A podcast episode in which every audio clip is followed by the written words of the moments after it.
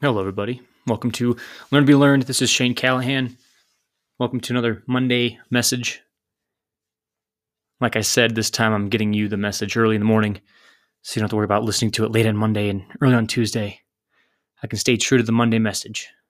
What I'm going to talk about this morning is discipline and the effect of discipline. And pretty much everybody knows what discipline is. And the first thought usually comes to mind when discipline is negative consequences, right? If you were disciplined as a child, you were punished, or you had, in psychological terms, a negative consequence. And just kind of a side note. So there's positive consequences, negative consequences, and then punishment in psychology. And the positive consequence is if you do something good, you're rewarded positively. If you do something bad, you should be rewarded with a negative consequence, and that should be like an action. Like if you swore, then you should go and apologize for swearing, and then you should do a chore for it. And so the punishment, and then the punishment factor is if you were punished, you were spanked, soap in the mouth, etc.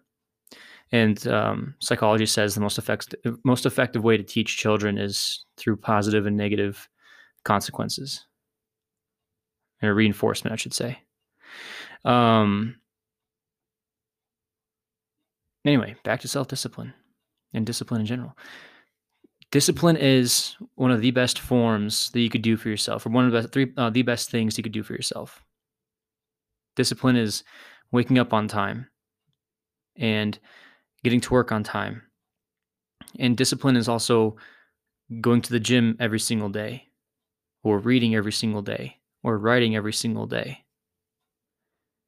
Discipline is much more than a schedule and sticking to a schedule. It's about building habits. It's about building a discipline in a routine. They say it takes 21 days for your mind and your body to become in sync with what you're trying to do. So if I want to wake up at 5 a.m. every single day and finally feel good about it, because I know right now if I woke up at 5 a.m., I would not be a happy camper.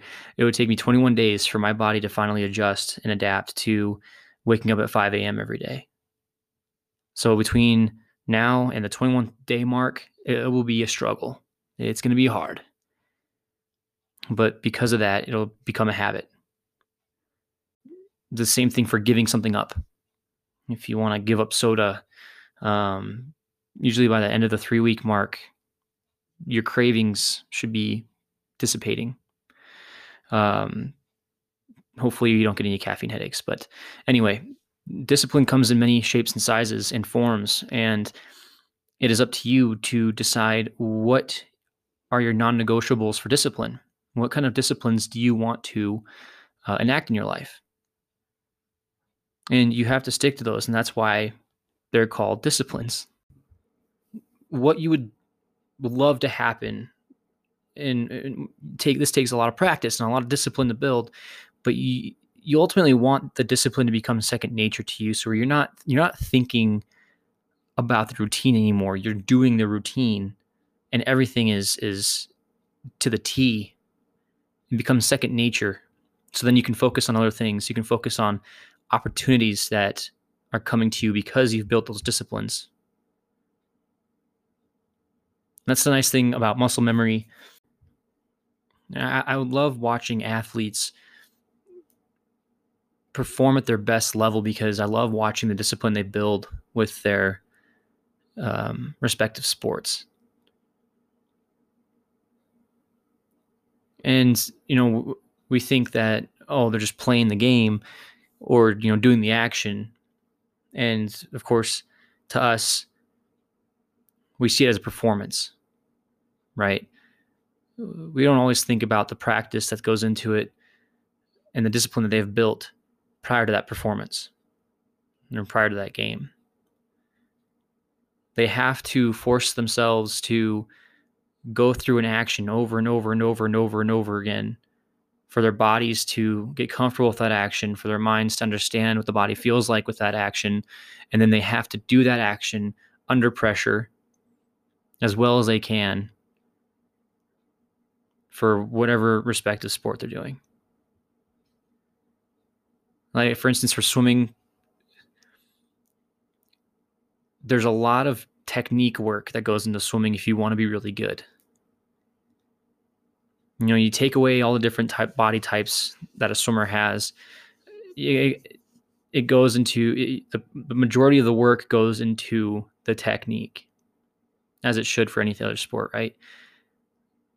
For instance, what goes through my head when I was at practice and what my coach taught me was pinkies first. I'm going to start with the fingertips and I'll work to the shoulder. I'll just do this for an example. Pinkies first. So pinky enters the water first. Hands relaxed. And then as soon as that pinky enters the water, my hand's going to naturally rotate to the left, so it's flat. And then I go pull, so wrist, elbow, pull, and then my shoulder rotates. And I need to feel my thumb hit my hip before it exits the water and rotates around. So that's just a small example, but there's that. That's the type of work you got to think about. And you can go into core, and you got to flex your core, and then you got to have your head in a certain position. You got to breathe at a certain time. You got to be kicking, constantly. Your toes have to be flexed, like your feet have to be flexed at all points. Kick from the hips, don't kick from the knees. There's a lot of different stuff that goes into it. So when we watch the performances, we're just looking at them doing that action, but we don't think about that discipline they built. You have to have that discipline. I'm going to say discipline 10,000 times today, but think about what you do for work. Think about the time you show up at work, and then everything you do between, for your 8 hours. Where can you build more discipline in?